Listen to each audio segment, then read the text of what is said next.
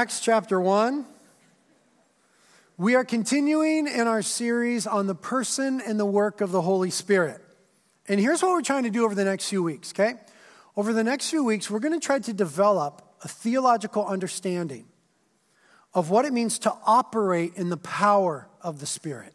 Okay, that's what we're looking to do. What does it mean and what does it look like to operate in the power of the Holy Spirit. That's what we're going to kind of be unfolding over the next few weeks. And today's paramount and foundational for that.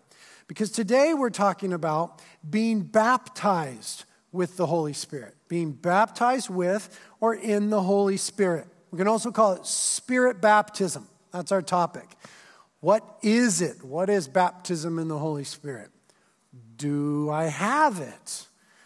Why should I care about it? And how do I get it? What does it mean for me in the world? The glory of Jesus Christ. That's the kind of stuff we're going to talk about. So let's pray now and then we'll get into it.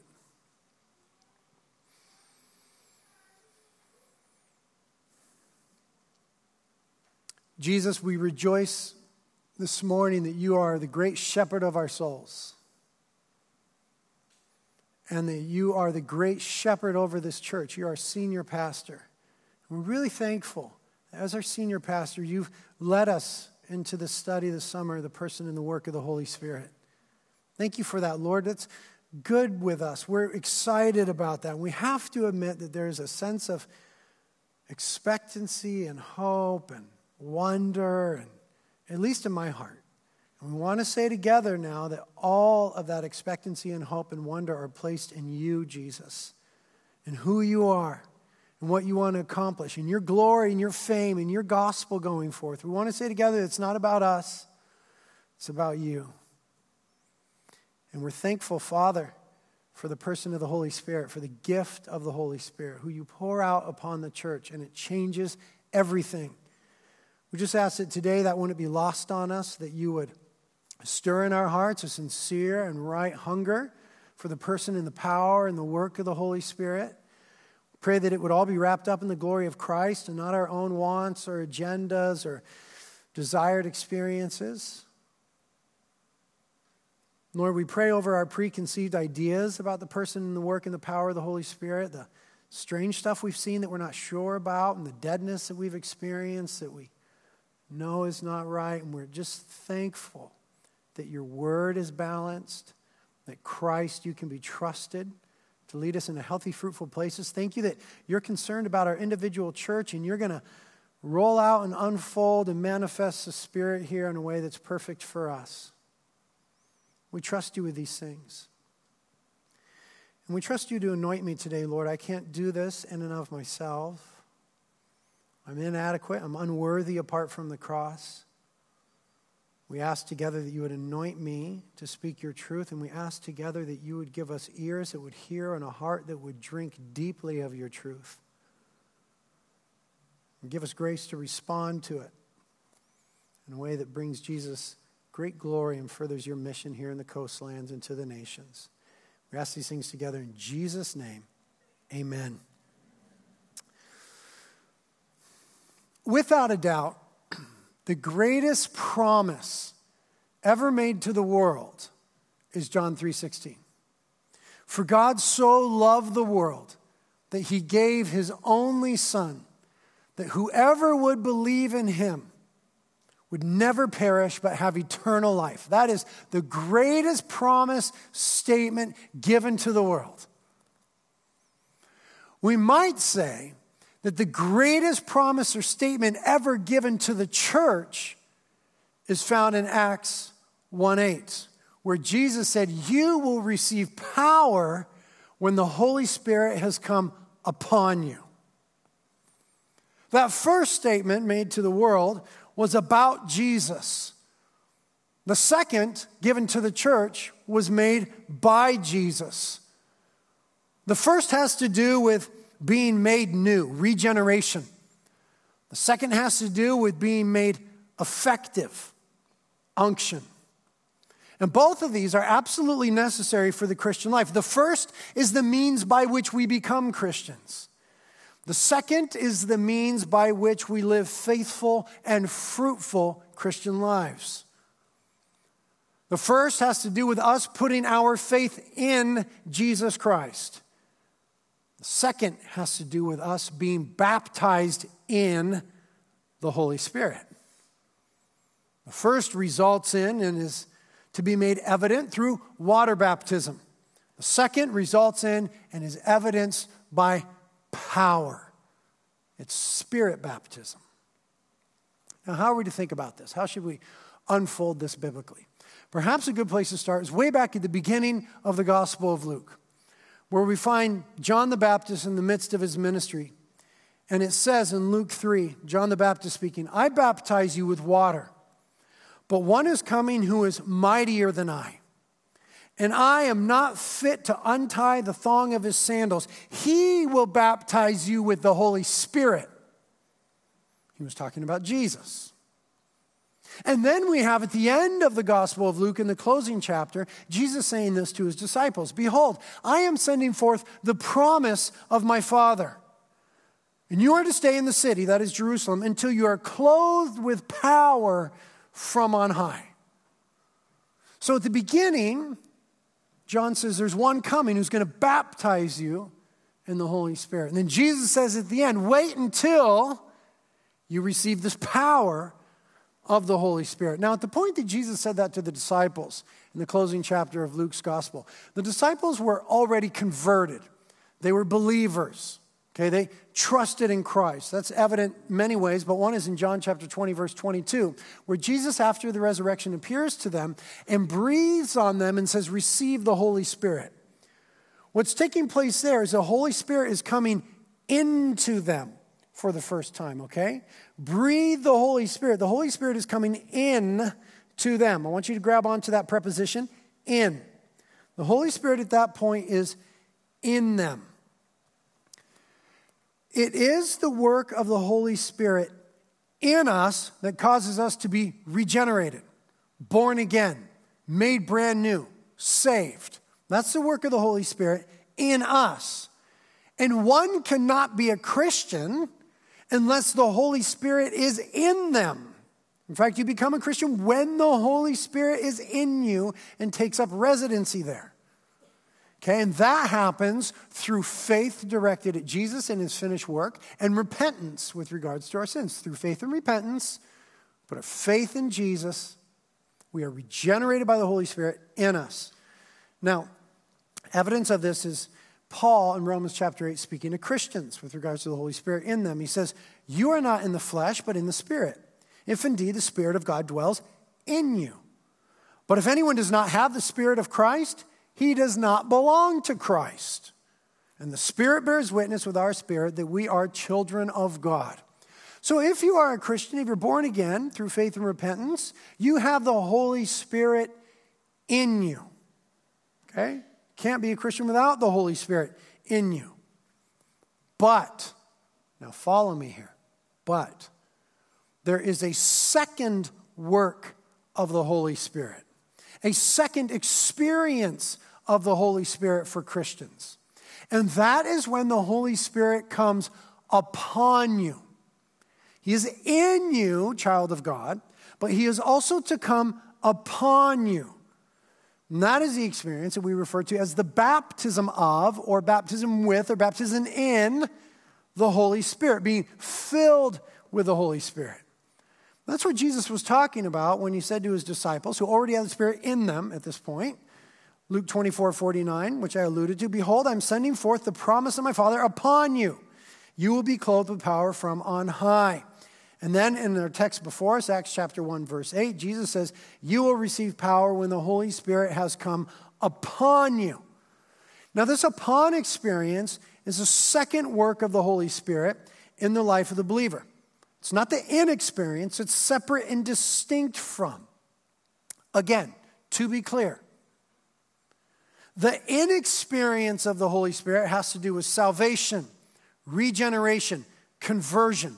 It makes us Christians, sons and daughters of God. The upon experience of the Holy Spirit has to do with power, enabling, filling. It makes us faithful and fruitful Christian witnesses. Jesus said that the result of being filled, baptized with the Holy Spirit, spirit baptism, however you want to say it, would have to do with our effectiveness in being witnesses. Again, Acts 1 8. You shall receive power when the Holy Spirit has come upon you, and you shall be my witnesses in Jerusalem, Judea, Samaria, and even the remotest parts of the earth. So, being baptized in the Holy Spirit is necessary and vital for faithful and fruitful Christian living, witness, and mission. So much so that Jesus forbade his disciples from partaking in the Great Commission until they had received power from on high, until they were baptized in the Holy Spirit. We see that now in Acts chapter 1, verses 4 and 5. In gathering them together, Jesus commanded them not to leave Jerusalem, but to wait for what the Father had promised, the promise of the Father, which he said, You have heard of me. You've heard of from me. For John baptized with water, but you shall be baptized with the Holy Spirit not many days from now. There's where we get that phrase baptism with the Holy Spirit. The issue here, according to Christ, is that of being witnesses for Christ. Okay? He says, don't even attempt to be a witness for me until you have the power from on high. The Holy Spirit has come upon you. Yes, He's in you, but He must come upon you. Don't do anything until you have that. Now, there are three components to being a witness for Christ. Number one, to exalt Christ. Number two, to live a holy life. And number three, to be on mission. Okay, those are the components of witnessing. It's not just one of the three. You need all three of those to be a faithful witness. You exalt Christ in your life, you live a holy life to exemplify who He is, and you're on mission with Him for His glory. That returns us to the paradigm that we've been speaking about the last couple weeks. It's helping us to understand the person and work of the Holy Spirit. In our first study a couple weeks ago, were talking about who the Holy Spirit is. If you want to know who somebody is, get to find out what they're passionate about. And if we look at Scripture, we find out that the Holy Spirit is passionate about Jesus, holiness, and mission. And then last week with Pastor Chris Lazo, we talked about the work of the Holy Spirit. What generally, there's a lot, but what generally does the Holy Spirit do? Well, he's always going to be manifesting and moving the church in the world toward his passions Jesus, holiness, and mission. So the Holy Spirit is always seeking to work in our life the exaltation of Christ, the living out of holiness, and the mission of Christ. That is faithful witness, those three things. Now, these three things are radical because we see that when the Holy Spirit came upon the disciples, everything changed forever. Let me say it again. When the disciples were baptized in the Holy Spirit, everything changed forever. I'm referring to the day of Pentecost here before us in Acts chapter 2. Pentecost is one of the days of, were one of the names of the ancient Jewish feasts. It's also called Shavuot.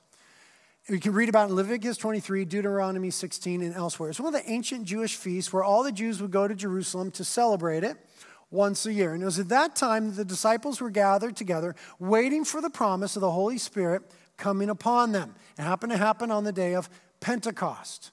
Okay, this is what we refer to with Pentecost. We'll read the account now and we'll see how radically things changed.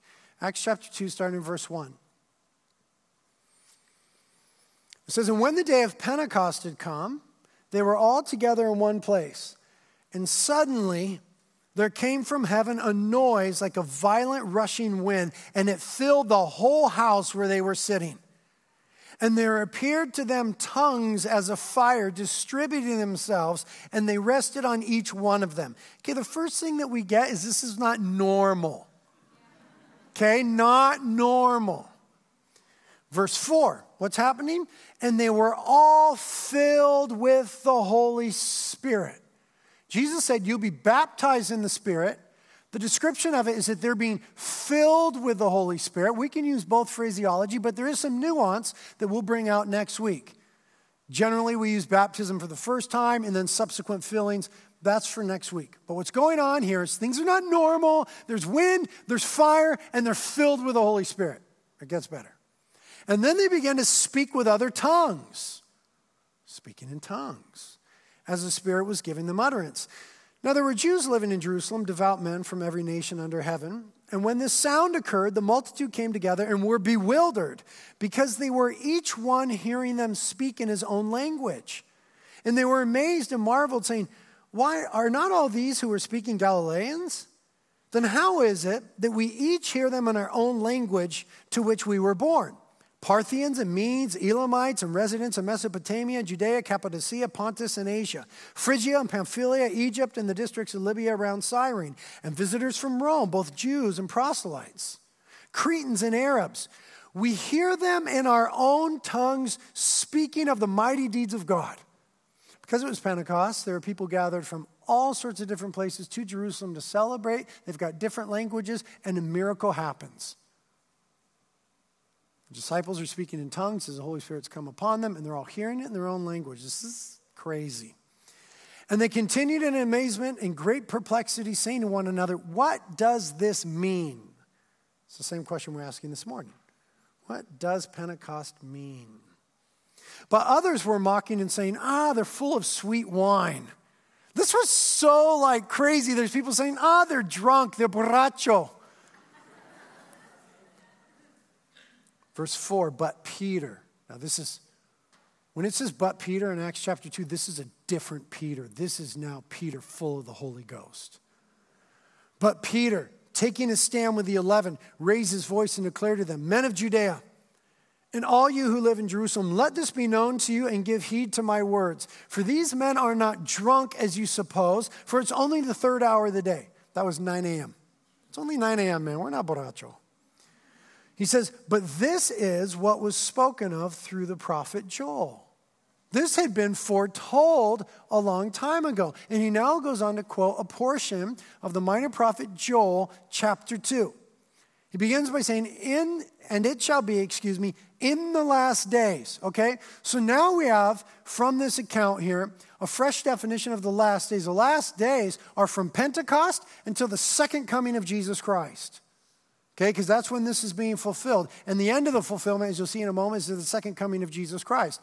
Pentecost has already happened. The second coming has not happened. That means we live in the interim period. That means we live by definition, biblical definition, in the last days. What about the last days?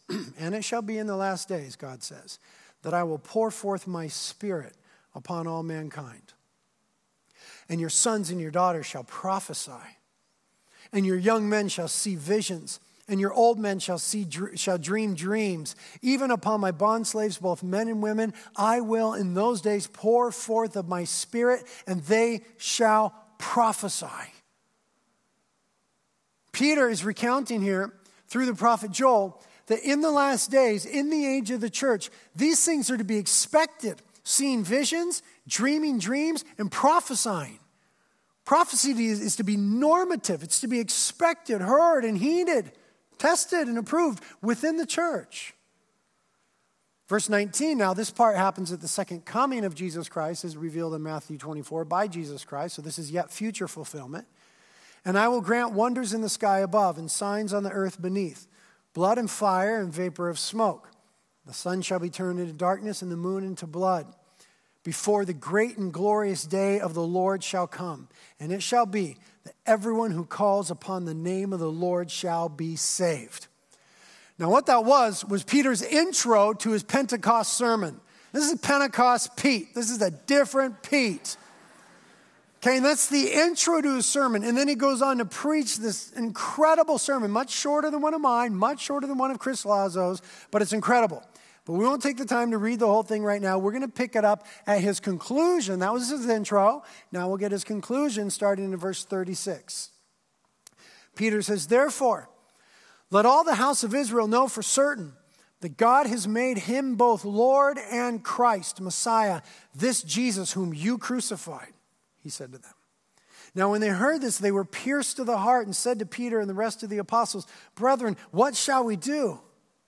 And Peter said to them, Repent and let each of you be baptized in the name of Jesus Christ, water baptism for the forgiveness of your sins, and you shall receive the gift of the Holy Spirit, spirit baptism. For the promise is for you and your children, and for all who are far off, as many as the Lord our God shall call to himself. And with many other words, he solemnly testified and kept on exhorting them, saying, Be saved from this perverse generation. So then, those who had received his word were baptized, and there were added that day about 3,000 souls. Everything changed when the Holy Spirit came upon the church. Peter went from denying Christ, remember that, to proclaiming Christ, to being afraid of confessing that he was with Christ. Remember the night that Christ was betrayed? One of the servant girls there in the, in the area said to him, Weren't you with Jesus too? And it says that he began to curse and swear, saying, I was not. What that means, it's an idiom for saying he began to say something like this May God kill me and damn me if I'm lying, I don't know Jesus. Peter went from that to radically, boldly proclaiming the risen Christ, from being afraid of a servant girl questioning him to standing before all of Jerusalem proclaiming him. That's Holy Spirit unction. Same with the disciples. Where, where were the disciples when Christ was crucified? All but John fled, fearing for themselves in light of the cross. But after the Spirit came upon the church, every single one of them, except for John, were martyred for preaching the cross of Jesus Christ. This is radical, inexplicable spirit change. Everything changed when the Spirit came upon the church. Power from on high. The world was never the same. Now, what's interesting for us to realize is that the same is true for Christ incarnate. When Christ came in the flesh, having surrendered some aspects of his deity, being fully God yet fully man, he too was reliant on the person of the Holy Spirit. Okay, we read in Luke chapter 3 that when Jesus was near John the Baptist during his ministry, it says that the Holy Spirit descended upon Jesus.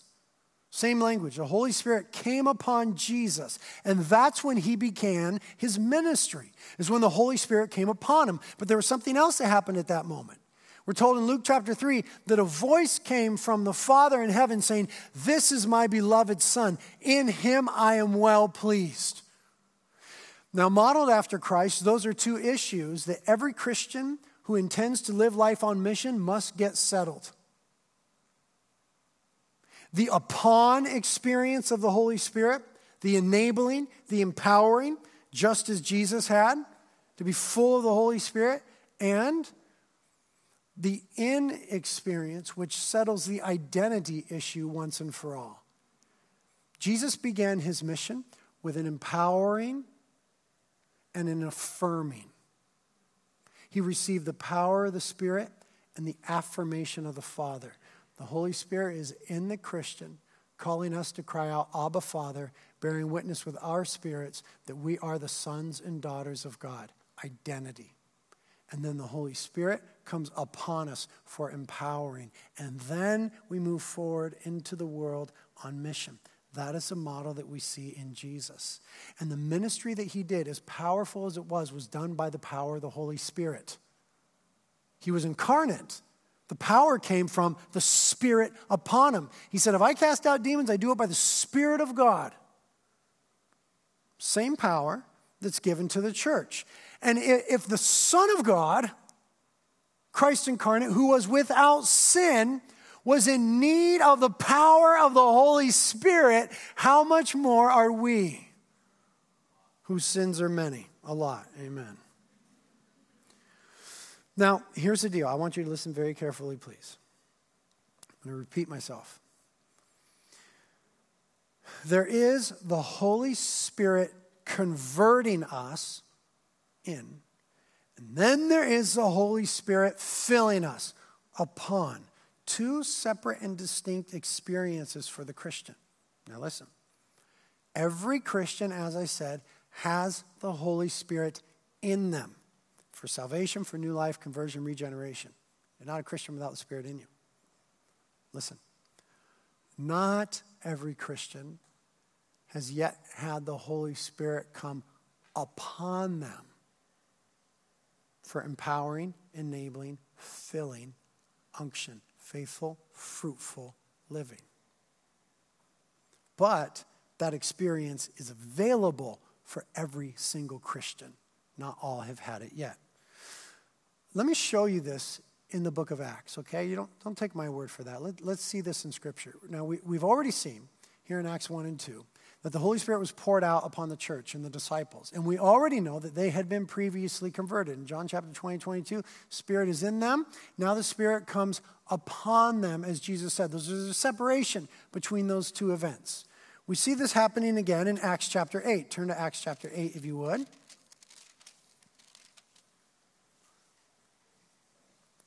Acts chapter 8.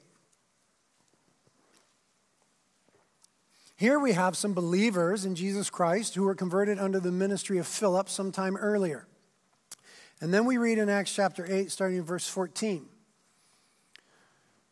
Now, when the apostles in Jerusalem heard that Samaria had received the word of God, they sent them Peter and John, who came down and prayed for them that they might receive the Holy Spirit. For he had not yet fallen upon any of them they had simply been baptized in the name of the Lord Jesus, water baptism. Then the disciples began laying their hands on them and they were receiving the Holy Spirit, spirit baptism. They had already been converted, the Spirit was in them, but He had not yet come upon them for power. Separate, distinct, some time in between. We see it again in the next chapter in the life of Paul, believe it or not. Okay, so in Acts chapter 9, Paul gets knocked on his rear end on the road to Damascus. Jesus appears to him, deals with his life. He's going to change him from a persecutor to a great apostle. Just knocked my Bible, silly. And then here in Acts chapter 9, we read this in verse 10. Now there was a certain disciple at Damascus named Ananias, and the Lord said to him in a vision, a vision, normal biblical stuff, a vision. Ananias, and he said, Behold, here I am, Lord. Good response. Verse 11 And the Lord said to him, Arise and go to the street called Straight, and inquire at the house of Judas, not the Judas you're thinking, different Judas, for a man from Tarsus named Saul, whose name would be changed to Paul, right? Paul the Apostle. For behold, he is praying. And he has seen in a vision a man named Ananias come in and lay hands on him so that he might regain his sight. But Ananias answered and said, Lord, I have heard from many about this man, how much harm he did to your saints in Jerusalem. And here he has authority from the chief priest to bind all those who call upon your name. But the Lord said to him, Go, for he's a chosen instrument of mine to bear my name before the Gentiles and kings and the sons of Israel. And I will show him how much he must suffer for my name's sake. And Ananias departed and entered the house, and after laying hands on him, said, Brother Saul, the Lord Jesus, who appeared to you on the road by which you were coming, has sent me so that you may regain your sight and be filled with the Holy Spirit. And immediately there fell from his eyes something like scales, and he regained his sight and arose and was baptized. We see the same thing in Acts chapter 19, if you'll turn there, with some believers, some disciples, some followers of Jesus up in Ephesus. Acts chapter 19. Verses 1 through 6. This is 20 years after Pentecost. And it came about that while Apollos, verse 1, Acts 19, came about that while Apollos was at Corinth, Paul, having passed through the upper country, came to Ephesus and found some disciples, okay, believers in Jesus. And he said to them, Did you receive the Holy Spirit when you believed? His very question shows us that sometimes you can believe, be converted, and not have received the filling of the Holy Spirit. Did you receive the Holy Spirit when you believed? And they said, No, we've not even heard whether there is a Holy Spirit. And he said, Into what then were you baptized? And they said, Into John's baptism. And Paul said, John baptized with the baptism of repentance, telling the people to believe in him who was coming after him, that is in Jesus. And when they heard this, they were baptized in the name of the Lord Jesus water baptism. And when Paul had laid his hands upon them, the Holy Spirit came on them, and they began speaking with tongues and prophesying. Spirit baptism. Here is what is abundantly evident.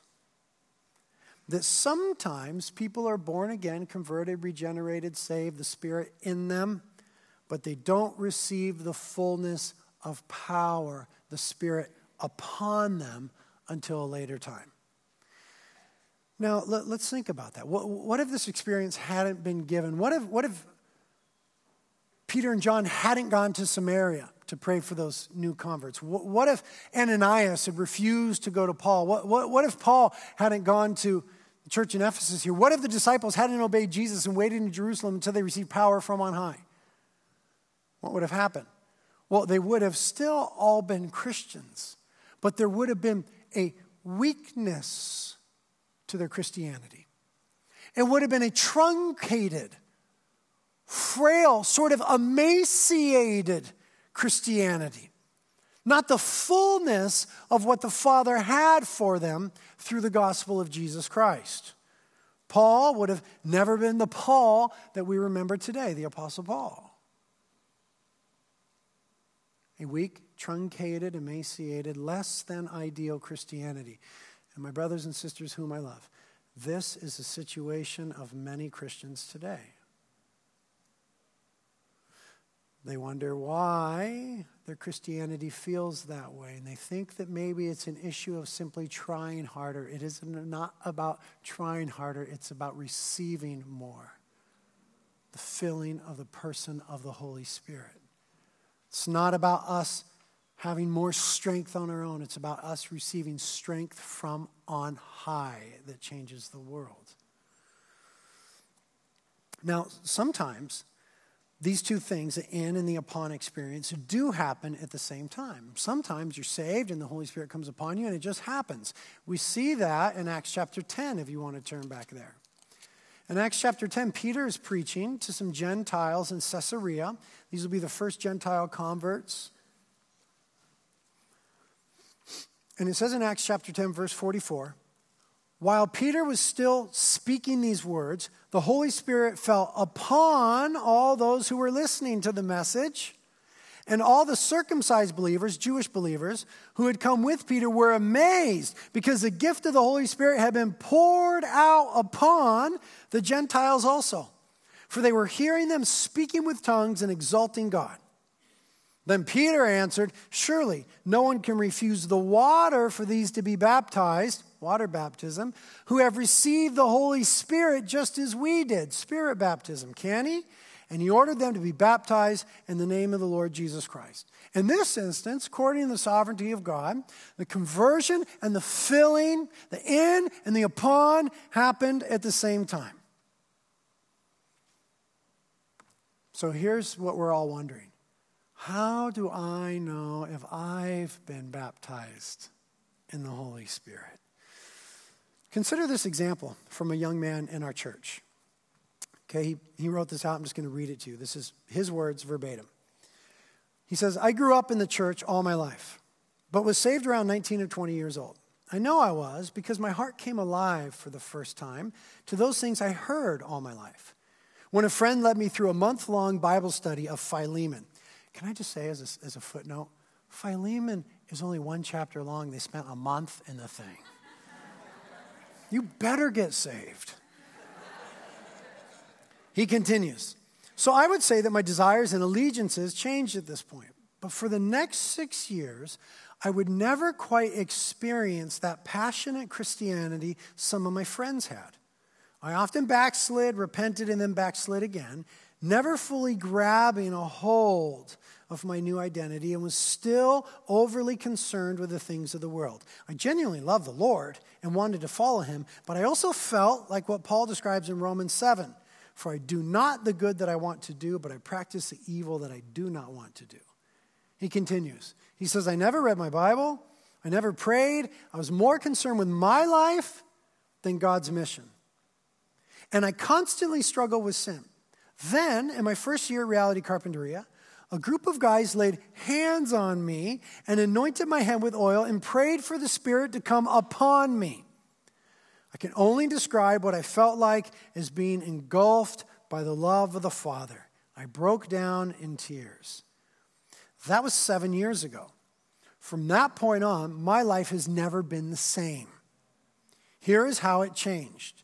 First, I increased in holiness. Sins I've been mastered by my whole life, even as a Christian, even as a Christian, were broken immediately. Power. He says, I still sin, but I don't backslide in the same way. Secondly, he says, I experience a boldness in witness that I didn't know was possible. After that spirit baptism, I took a close college friend I used to party with to Freebirds, this burrito place on IV and testified of what Jesus did in my life, sharing the gospel with him and gave him a Bible study. This was the first time I had ever shared the gospel in six years of being a Christian. But I couldn't stop talking about Jesus. It lasted for two hours. Power, enabling, unction. He continues. Thirdly, I wanted to know God. I had never read the Bible as a Christian, but after being baptized in the Holy Spirit, I had an insatiable desire for the word. I read it all the way through for the first time that year. It was 2006. And I've read the Bible through six times since then. This was our own Pastor Chris Lazo.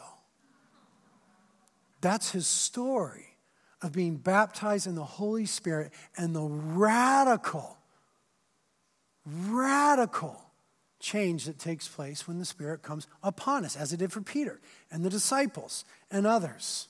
He experienced radical transformation from a, a weak sort of Christianity to a vibrant, fruitful, faithful following of and witness for Jesus.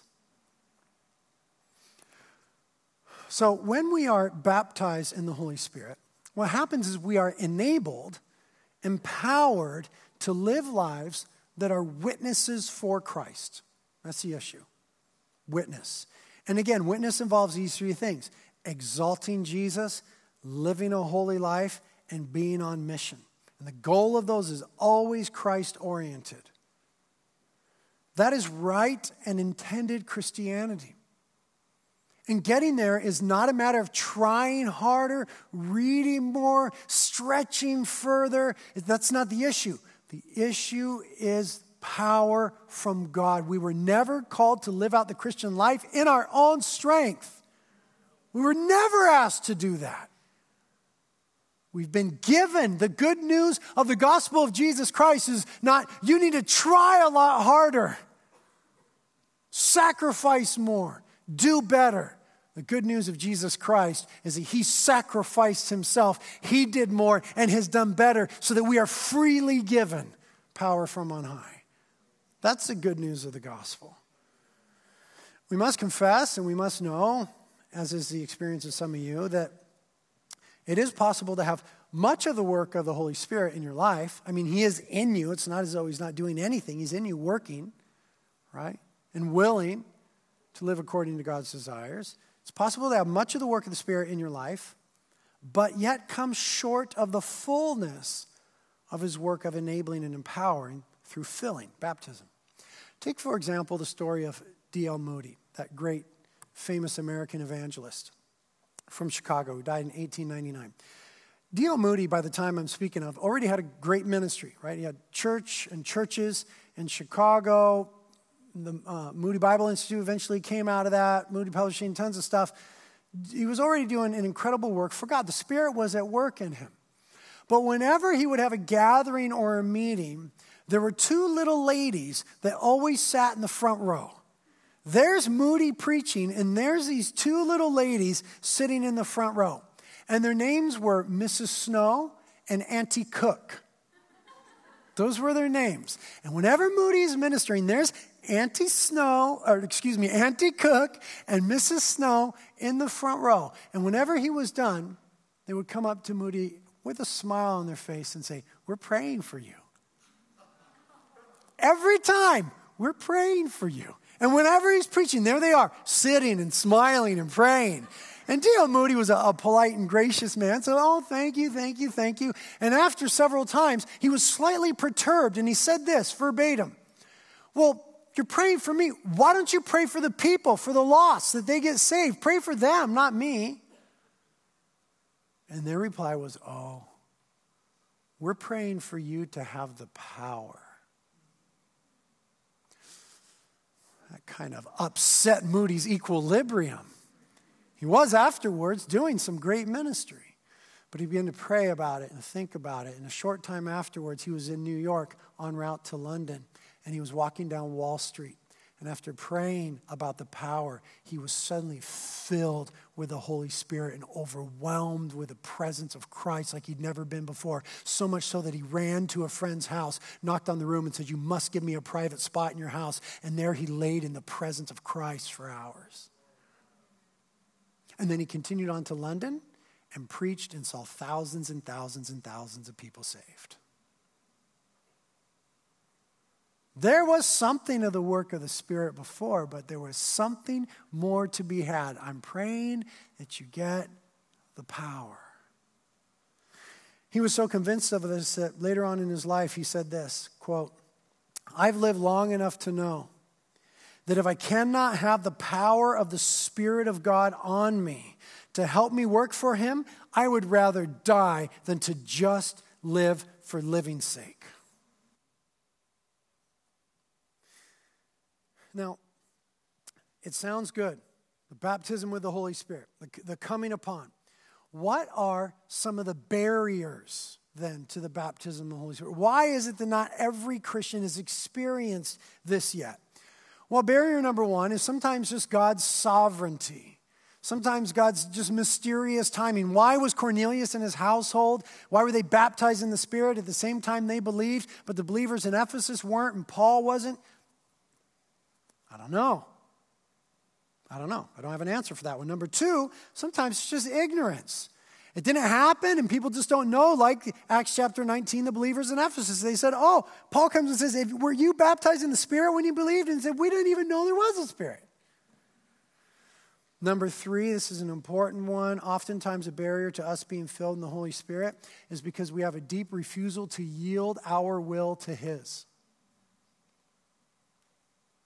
We are not willing for our lives to be consecrated for Him, set apart for Him. We're committed to our own agenda and our own will. The Holy Spirit will never fill you and say, Do what you want. He's going to fill you and say, Here is what Christ wants. There has to be a willingness to surrender our own will to be submitted to the will of Christ and the filling of the Holy Spirit. Number five, there's often just a refusal to repent of sin because remember what the filling of the Holy Spirit will do is always move us toward holiness. But if there's a refusal to repent of certain sins, then what you're saying in essence is, I don't want holiness. And the Holy Spirit is the spirit of holiness. That can be a barrier in our lives. Number five, there could just be simply a lack of deep conviction of need. And quite frankly, if you don't endeavor to live a holy life on mission that exalts Jesus, you don't need to be filled in the Holy Spirit with the Holy Spirit. And you might just be satisfied in your truncated, weak Christian experience. That's a barrier. And number six, there could be wrong motive. Jesus said regarding the person of the Holy Spirit, and read it in a moment ask and you will receive. But James, the apostle, reminded us in his epistle that sometimes we ask and we do not receive because we ask with wrong motives. Some people are seeking the filling of the Holy Spirit because they're not actually after the life of Christ or after some sort of experience for their life. They're not after seeing Christ exalted, they actually themselves want to be exalted with some display of power. And that's a barrier to true filling. So then, what must be done? Number one, let your heart and your mind be consonant with Scripture and recognize your deep and real need to be baptized in the Holy Spirit. It is absolutely essential for faithful and fruitful Christian living. Number two, be willing to forsake the sin that is holding you back to, from a life of holiness.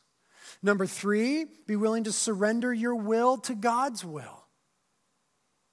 You're not willing to surrender in varying degrees at various times your will to God's will, then there's no need for you to ask for the filling of the Holy Spirit who will always lead us in the will of God. Number four, what must be done is simply ask. Simply ask. Here's what Jesus said Luke chapter 11. He said, I say to you, ask, and it will be given to you. Seek, and ye will find. Knock and it will be open to you. For everyone who asks receives, and he who seeks finds, and to him who knocks it will be opened. Now, suppose one of you fathers is asked by his son for a fish. You're not going to give him a snake instead of a fish, right? Or if he asks for an egg, you're not going to give him a scorpion, right? If you then, being evil, know how to give good gifts to your children, how much more will your heavenly Father give the Holy Spirit to those who ask him? It's a good gift. Your Father wants to give it to you. Jesus said you just you, you need to ask. Now we have a great amount of confidence from John's epistle, 1 John chapter 5, where he says this about asking in prayer. This is the confidence which we have before him, that if we ask anything according to his will, he hears us. And if we know that he hears us in whatever we ask, we know that we have the request for which we have asked from him. It is God's will that every one of his children are filled with the Holy Spirit. Therefore, we have a tremendous confidence when we come in faith, asking for such. Now, we're going to do that in just a moment. What, what will happen? How, how will we know that we've received spirit baptism? Well, the first thing that we must say is we need to know it by faith. The Christian life is one of faith. We receive Jesus by faith, we walk by faith, we receive the Spirit by faith. The Christian life is from beginning to end that of faith, taking God at His word and His character. So when we ask, having dealt with our motives, having dealt with our will issues and our sin issues, having confessed our deep need for it, dealing with the barriers, we come and we ask, it is by faith. Meaning that we must not, we don't have to expect any certain sort of sign. We receive it by faith. But there just may be some signs. In Pentecost, there was tongues and this wind and there was fire and all kinds of stuff. For the Apostle Paul and the pastor Chris Lazo, there was immediate, fruitful missional change. For the believers in Ephesus, there was speaking in tongues and prophesying. We're going to speak about those things in a few weeks. Just don't worry. For the household of Cornelius, there was prophesying, tongues, and worship in Acts chapter 10. For the believers in Samaria, there was no documented immediate accompanying sign. So there may be, there may not be. Our Pentecostal brothers and sisters, whom we love deeply and identify with greatly, some of them say that if you're baptized in the Holy Spirit, you will always speak in tongues. And yet, Paul said to the church in Corinth, not all speak in tongues, do they? That, that, that's a misunderstanding. There may be an accompanying sign of tongues or prophecy or something else. There may not be. As was the case in my life. When I was baptized in the Holy Spirit, there was no immediate sign as such. There was an overwhelming, indescribable feeling, such as Chris Lazo talked about the love of the Father. I was, by God's grace, living at Rincon at the time in a little converted garage there. And I woke up one morning and I was overwhelmed with the tangible, visceral love of the Father. Beyond description, but warm and beautiful and all encompassing. I didn't even know it was a baptism of the Holy Spirit until years later. But I do know this though there was not an accompanying sign at the time like tongues or prophecy, there was profound change in my life, for it was only a few months later that we started Reality, the college ministry. There was a profound change in mission and who I was living for. Now, Moody had that feeling on Wall Street as he walked down. There was a real feeling there. Charles Finney talks about the feelings he had at the baptism of the Holy Spirit. John Wesley talks about that strange warming of his heart at Aldersgate in England that he experienced. They're all talking about, along with me, the presence and the joy of God, tangible, visceral, but undescribable. But not everybody is the same our default must be that we receive it by faith, whether we feel, hear, or see something or not. That is the Christian life. It is one of faith. We take God at His word.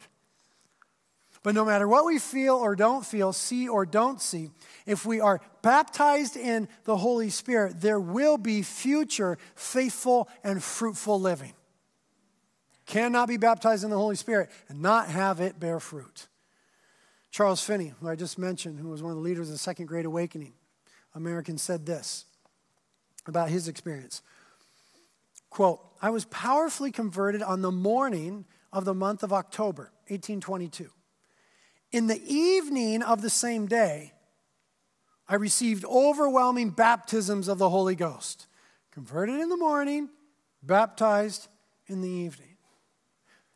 That went through me as it seemed to me, body and soul. Okay, some experience, some feeling. I immediately found myself, here's some fruit, endued with such power from on high that a few words dropped here and there to individuals were the means of their immediate conversion. That's not the story of all of us, but I wish it would be.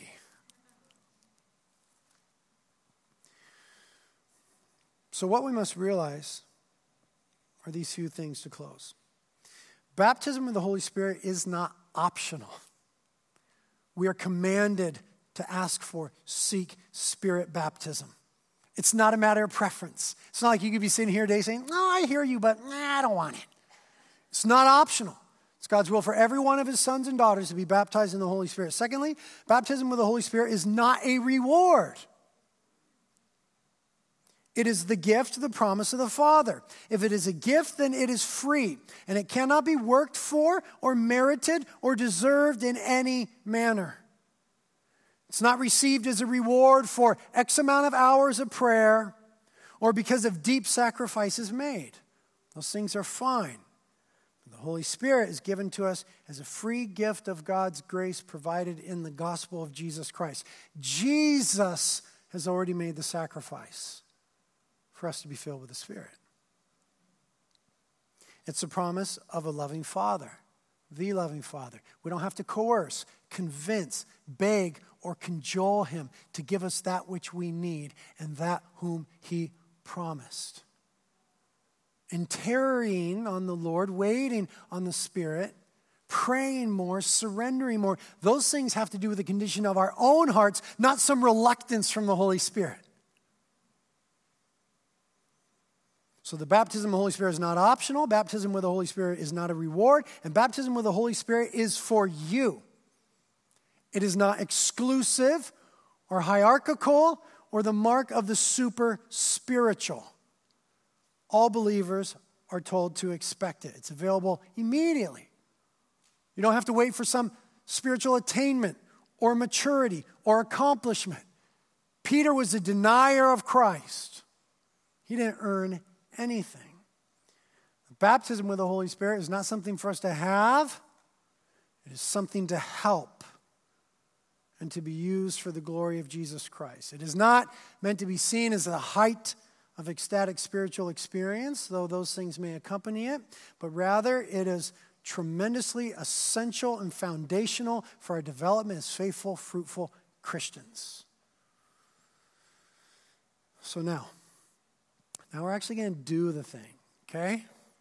We're not just going to listen to a sermon, we're actually going to do what the Bible says. So we're going to seek the promise of the Father, baptism of the Holy Spirit. Let, let me say a couple things. We're not going to do this because we want or need to see some experience. Rather, we're doing this because we want to see Jesus exalted in our existence. We're not going to seek the Spirit baptism for power's sake but rather that we might be faithful witnesses to the power of the resurrection and the power of the gospel in a world that desperately needs to hear about them. So, we read over and over again that the Holy Spirit fell upon people when, when they, they put hands on each other. So, we're going to lay hands on each other. Okay, there'll be a prayer team up here. They're trained, they're ready, filled with the Spirit. If you want them to pray for you, you could come up, they'll lay their hands on you and pray that you be baptized in the Holy Spirit. Some of you, you're, you're familiar with it. That's already happened to you. I want you to go to people around you and say, Do you need to be baptized in the Holy Spirit? Do you want me to pray for you? Those of you that don't even, you just don't even know anything other than, man, let's just pray, start laying your hands on each other. We are the church. This is to be normal Christianity. To not do these things is more abnormal. We should be doing these things, praying for each other for the Holy Spirit. Now, what might happen? Oh my goodness, some people might start to speak in tongues.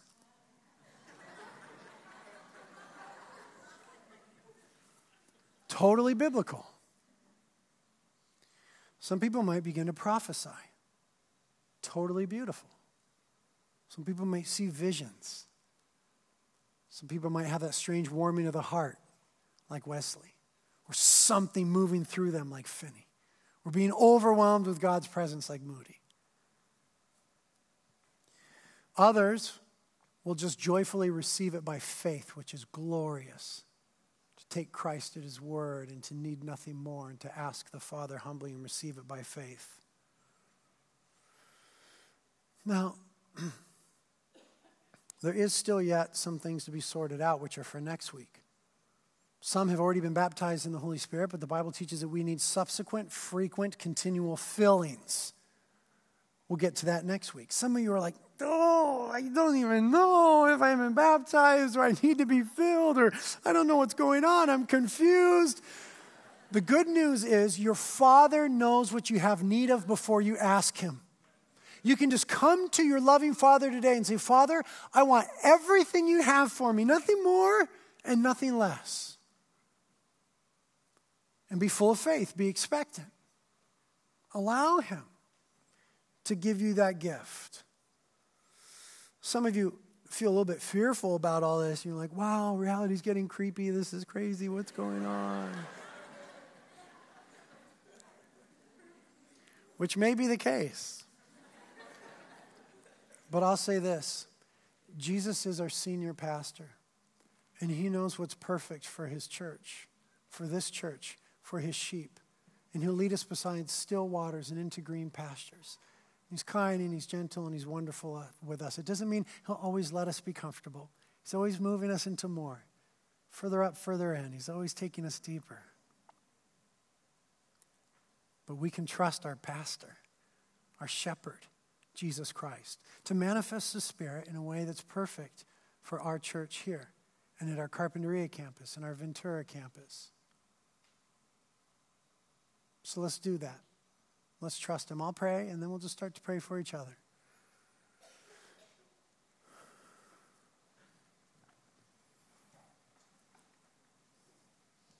Thank you for your word, God, which is clear, teaches us, it brings us understanding.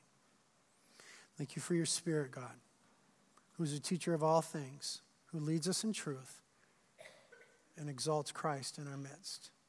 We would say together now, having studied your word, Come, Holy Spirit. Come, Holy Spirit. We say that Jesus, we trust you as our senior pastor, our chief shepherd. We say, Father, we trust you as our loving Father who wants to give us good gifts. We ask in all humility in a way that would bring you glory, that you would pour out the Holy Spirit upon us without measure. You know what we have need of. You know what you're calling us to. We know we need to be filled with the Spirit continually. So, Holy Spirit, come. Come, Holy Spirit. Prayer team is here, but you guys can and should pray also.